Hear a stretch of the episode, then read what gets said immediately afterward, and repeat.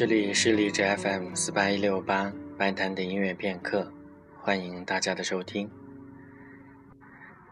今天我们一起来听一支温柔的曲子——勃拉姆斯的第一小提琴奏鸣曲。勃拉姆斯喜欢写非常长的旋律，这让他的作品听起来气息非常的悠远。这特点在第一小提琴奏鸣曲当中表现得很充分。这首奏鸣曲写于1878到1879年之间，这时勃拉姆斯已经是45岁的高龄了。对于一贯老成的他，真正步入中年时所写的音乐是甘美、余韵深长的。勃拉姆斯的第一小提琴奏鸣曲的素材来自他所写的两首歌曲《雨之歌》和《回声》，因而得到了一个绰号，叫做《雨之歌奏鸣曲》。